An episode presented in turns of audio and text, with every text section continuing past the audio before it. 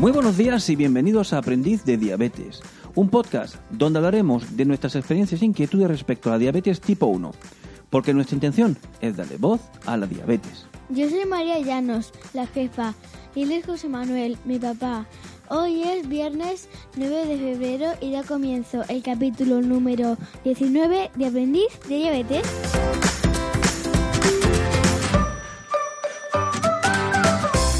Bueno, pues ya estamos aquí otra semana más.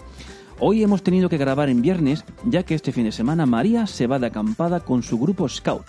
En fin, a ver, ¿qué tal estás María? Muy bien, estoy contenta por volver a grabar otro episodio. Esto me mola un montón. Vaya, ¿te mola? Eso está bien. Papá, ¿te parece que empecemos? Bueno, sí, pero ¿qué prisa tienes? Es que tengo que preparar mi mochila y hacer los deberes. Y te- Eh, ya, bueno, pues no te preocupes que tenemos tiempo. Recuerda, revisar todas eh, las cosas que tienes que llevar. No te preocupes, que me llevo los glucómetros, las tiras, las gasas, el pinchador. Ah, y la insulina, que no se me olvide. Pues lo último que has dicho es lo más importante. Madre mía.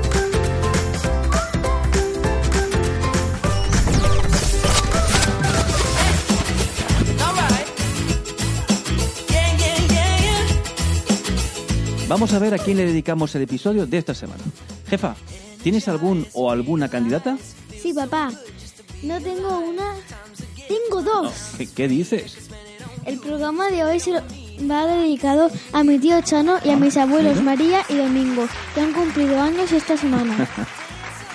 Eso está bien. La familia es muy importante, hija mía. Pues a ello les dedicamos este episodio y desde aquí aprovechamos para mandarle un fuerte abrazo y muchos besos. ¡Mua, mua, mua!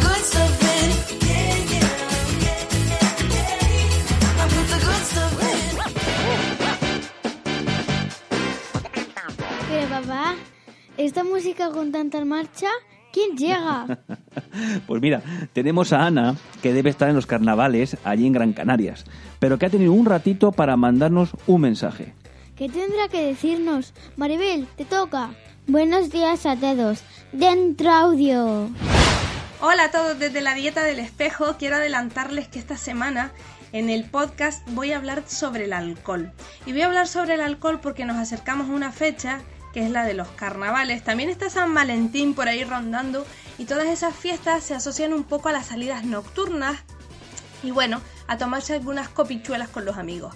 Así que yo les voy a dar algunos consejos prácticos en el caso de que vayan a beber y luego me voy a permitir la licencia de mm, recomendarles que no lo hagan, pero lo voy a hacer con datos. Les voy a comentar qué es lo bueno, que creo que me sale a cero, y qué es lo malo que tiene el consumo de alcohol, que me sale a muchas, muchas cosas. Así que si me quieren odiar un poquito, les recomiendo que me escuchen esta semana en el podcast de la dieta del espejo para la red Aprendiz de Diabetes. Nos oímos. ¡Claro! La semana que viene lanzamos el segundo episodio del programa La Dieta del Espejo. Sí, y hablaremos del alcohol, porque este mes es un tema que nos interesa muchísimo. A muchos. Bueno, a vosotras no. Papá, me parece que ya llega el turno de nuestra superheroína. Me encanta esta música. Hoy tenemos en nuestro programa a Pilar, enfermera educadora en diabetes que colabora desde hace años con el Hospital Santa Lucía de Cartagena y cuya identidad secreta es Glico la Fantástica. Descubramos de qué nos tiene que hablar esta semana. Maribel, dale paso. Dentro audio. Hola, con este podcast comienzo mi colaboración con Aprendiz de Diabetes y he querido dedicarlo a los padres. Sí, comienzo por los padres, que acaban de salir del hospital o todavía están en él con un recién debut diabético de su hijo a las espaldas. El diagnóstico de diabetes es una jarra de agua fría que nadie se la espera. Parece una pisonadora que arrasa con nuestras vidas que ya habíamos construido y que tan cómodamente vivíamos. Cada debut es único, porque cada familia es suya y muy particular. Pero por mi experiencia, compartís muchas reacciones ante esta nueva vivencia y los sentimientos que genera. Normalmente con el primero que me encuentro es con el sentimiento de culpa. Culpa por haber dado chucherías o dulces, un helado. Ante la nueva situación que genera el debut, se intenta buscar un porqué, una razón, y lo más fácil de encontrar es lo que se ha hecho mal. Pues no, no tenéis culpa de nada, no habéis hecho mal, no hay razón para culparse, porque la diabetes llega y no te avisa. Ojalá, ojalá supiéramos la razón del debut, porque no estaríamos aquí si ya se supiera. Otra muy frecuente es la sensación de no voy a poder con esta nueva responsabilidad, que el momento del diagnóstico genera en nosotros, junto con un sentimiento de duelo, duelo por la pérdida de salud de un ser muy querido. La rabia, el enfado o la ira, la incredulidad o la negación, la tristeza y por último la aceptación son fases normales por las que se puede pasar. Se puede pasar por todas ellas o solo por algunas. He visto a padres totalmente derrumbados junto a niños de 8 años enteros y dispuestos a aprender con esa curiosidad que a veces los niños nos sorprenden. Lo ideal sería que este duelo, entre comillas, lo pasáramos lo más rápido posible, llegando a la fase de aceptación de la nueva situación para empezar a trabajar y adaptarnos a las nuevas rutinas que vamos a vivir. No pretendáis saberlo todo en el momento del alta, no es posible. Yo siempre les digo que para conocer la diabetes de su hijo tiene que pasar un año, porque en un año pasaremos los cumpleaños, las excursiones, el cole, los exámenes, el verano, las vacaciones, las navidades, los reyes, en definitiva, lo que es habitual en nuestras vidas. Preguntar, preguntar las dudas, no os las quedéis. Preguntar mucho. Y ojo con el doctor Google. Buscar lo que queráis, pero dejaros aconsejar por qué páginas son mejores para encontrar información veraz y útil. Preguntaron que parezcáis pesados, pero yo como educadora prefiero contestar a la misma pregunta mil veces que os quedéis con ese vacío o esa duda. La información que se os va a dar en el hospital os va a ayudar a iniciaros en el día a día de esta nueva etapa y poco a poco se os irá introduciendo más información, que junto con las vivencias os ayudarán a asimilar los nuevos conceptos. Entiendo vuestro miedo a equivocaros, pero tened presente que lo haréis. Somos humanos y nos mueve la buena fe. Se os formará para rectificar esos errores y siempre tendréis el apoyo del equipo sanitario. Hoy por hoy, la tecnología para el cuidado de la diabetes está a la orden del día, pero del mismo modo que no podéis salir del hospital sabiendo todo, para usar dicha tecnología hay que tener cierto nivel de conocimiento. Si no sabemos usarla, si no sabemos interpretarla, desperdiciamos todo su potencial. Y por último, cuidaros, cuidaros como personas, como pareja y como familia. Hablad, hablad de la nueva situación y compartir vuestros sentimientos para hacer equipo. Es irremediable la figura del cuidador principal, suele ser la madre, pero repartiros las tareas y responsabilidades, así como aprended juntos, para si esa figura del cuidador tiene que descansar, que tenga apoyos y no se encuentre solo. Compartir vuestra experiencia con vuestros iguales, no estáis solos. Os recomiendo la visita a las asociaciones de personas con diabetes, en ellas tendréis todo el apoyo moral y os resolverán muchas dudas. Ánimo, podéis y lo haréis. Sois unos padres maravillosos. Un abrazo enorme y nos vemos en el próximo podcast. Oye, pues pedazo de tema con el que empieza esta semana eh, la sección de Pilar. ¿Y eso, papá? Jo, porque lleva razón. El debut es un momento muy traumático. Pero este es otro tema que, cariño, prefiero que sigamos con el programa. Os invitamos a que no a que conozcáis su blog llamado educacionendiabetes.es. Os lo recomiendo. Hay muchos temas interesantes.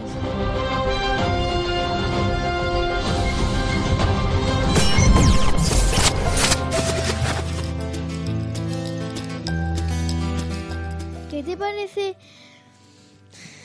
Sí, dime, ¿qué me parece qué? ¿Te parece que empecemos con, la, con el tema de hoy? Venga. Sigamos con la segunda entrega de la diabetes en el colegio. A ver, con este episodio estoy interesado en conocer la otra parte afectada cuando nuestros hijos debutan de diabetes. Me refiero a que los profesores son una parte muy importante en el día a día de nuestros hijos. Por eso, estaba interesado en conocer sus pensamientos y experiencias al respecto. Y por cierto, tanto los profesores como cualquier persona de nuestro entorno, dígase amigos y familiares, deben informarse y recibir una formación diabetológica, por lo menos un poquito. Vamos a escuchar el, test, el tes- Testimonio. el testimonio de dos profesoras de primaria y de infantil, quienes van a compartir con nosotros sus experiencias con alumnos con diabetes. A ver, Maribel, ¿podrías por favor dar paso a nuestra primera profesora? Dentro audio del primer testimonio. Es cierto que cada vez hay más niños con enfermedades crónicas en los colegios. Cuando se trabaja como maestro, además de dar, de dar la clase intentando que todos capten la idea y estén motivados hacia el tema de estudio, hay que desarrollar la visión periférica y desplegar ciertos radares invisibles. Solo así se puede saber quién sigue o no en el canal de comunicación y quién tiene algún problema para el trabajo de clase. Aquí entra la particularidad del niño con diabetes. Siempre los comienzos son más duros y cuando el alumno tiene el debut diabético es un impacto en todo su día a día, también en el colegio. El equipo docente es informado de inmediato. La familia del niño es la principal asesora en los primeros días. El anuncio de la diabetes parece que asusta porque es un elemento nuevo, potente y al principio no controlable por el desconocimiento. Pero todo lo que se conoce se hace cercano. De ahí la importancia de la formación en primeros auxilios y específicamente en la primera atención en las enfermedades, crónicas o no, que padece el alumnado en cada centro educativo. Esta formación da herramientas ante una actuación de urgencia, mientras llega el servicio médico de emergencias. En algunos casos hablamos de salvar la vida. Y en cualquier caso, solo manteniendo la calma podremos transmitirla cuando hace falta, mientras se toma la medida indicada y adecuada. Sin dificultad es posible contar con la colaboración del equipo de salud correspondiente, el cual puede dar charlas o cursos en el centro educativo o fuera de él. El desconcierto inicial entre el profesorado deja paso a la observación y a las actuaciones concretas. Una tarjeta plastificada que indique qué hacer en caso de hipoglucemia y de hiperglucemia es una buena idea. Se queda pegada en la mesa del profesor y vaya quien vaya a dar clase, la tiene a la vista. Estará además en el botiquín del colegio, comedor, zona del equipo directivo. Esta tarjeta acompañará al joven diabético durante sus años de estudio, aportando tranquilidad y pautas muy concretas a quien le dé clase. Contar con un teléfono móvil de contacto inmediato tranquiliza y favorece la información puntual. Contar con una caja con azúcar, galletas, zumo puede ayudar en una hipoglucemia. Cuando el profesorado recibe la noticia, aumenta la observación directa hacia ese alumno. Es así como el docente va aprendiendo a medir tiempos y reacciones. Ver cómo en una niña o en un niño cambia en muy poco tiempo su implicación en clase, su palidez, su nivel de cansancio, su falta de retención, de atención, su mal humor, su necesidad de beber agua, de ir al aseo, según se encuentren sus niveles, te ayuda como profesional de la enseñanza a adecuar y flexibilizar tareas y momentos educativos. Hace falta comprender la situación, adaptando resultados y tiempos ya programados. Se trata, una vez más, de humanizar el sistema educativo y recordar siempre que trabajamos con personas. Vaya, es una buena idea disponer de una tarjeta con la información de lo que hay que hacer en caso de sufrir una hipoglucemia o una hiperglucemia. Mm, efectivamente. Y creo que tener los teléfonos de los padres es una información muy útil en caso de emergencia. Y me ha parecido una buena idea tener en clase zumos y galletas en caso de necesidad.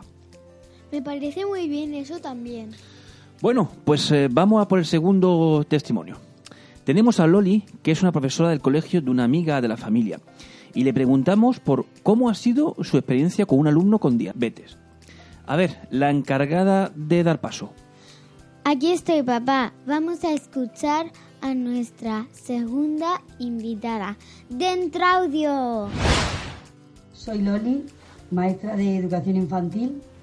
Tengo un alumno de tres añitos que es diabético y yo desde el junio que me enteré que él venía, empezaba la clase en septiembre, eh, me preparé todo el verano informándome sobre el tema, viendo eh, cosas en internet, comentándolo con gente, informándome, informándome. Cuando llegó septiembre, la mamá de mi alumno vino al cole antes de que el alumno empezara su clase y me ayudó muchísimo. Me trajo folletos, me explicó todas las cosas, de tal manera que mi alumno está en clase como un niño que no tuviera ninguna enfermedad. Yo estoy en constante comunicación con ella. Ella viene todos los días a ver el nivel de glucosa y hace todas las actividades y estamos con total tranquilidad. Muy bien, muy bien, muy bien. Sin ningún problema y encantado de que esté con nosotros y poder contar con él. Para mí contar con este alumno ha sido un honor porque me ha enriquecido mucho sabiendo de esta enfermedad y además mm, eh, nos compaginamos muy bien y me alegro muchísimo de que pueda llevar una vida totalmente normal con sus compañeros. Loli, me alegro mucho de que todo te haya ido tan bien. Sí, María, hemos escuchado dos casos muy interesantes. Es fundamental que los padres tengamos una relación activa y cercana con los profesores y que estos reciban una formación básica en diabetes. Papá, yo me tengo que ir, así que... Vaya, ¿cómo estás hoy? Maribel, vamos a cerrar el programa. Hola otra vez. Podéis enviarnos un mail con vuestros comentarios y sugerencias a info arroba aprendiz de diabetes.es. ¿Y algo más, cariño? Sí, papá. Quiero dar las gracias a todos por escucharnos y pedirles que nos sigan en Facebook, Instagram y Twitter. Y no os olvidéis de escuchar a nuestros dos nuevos programas, La Enfermería de Sacarino y La Dieta del Espejo. Hasta la semana que viene. Gracias por escucharnos y recuerda, demos voz a la diabetes. Que tengáis una feliz semana. Adiós, adiós.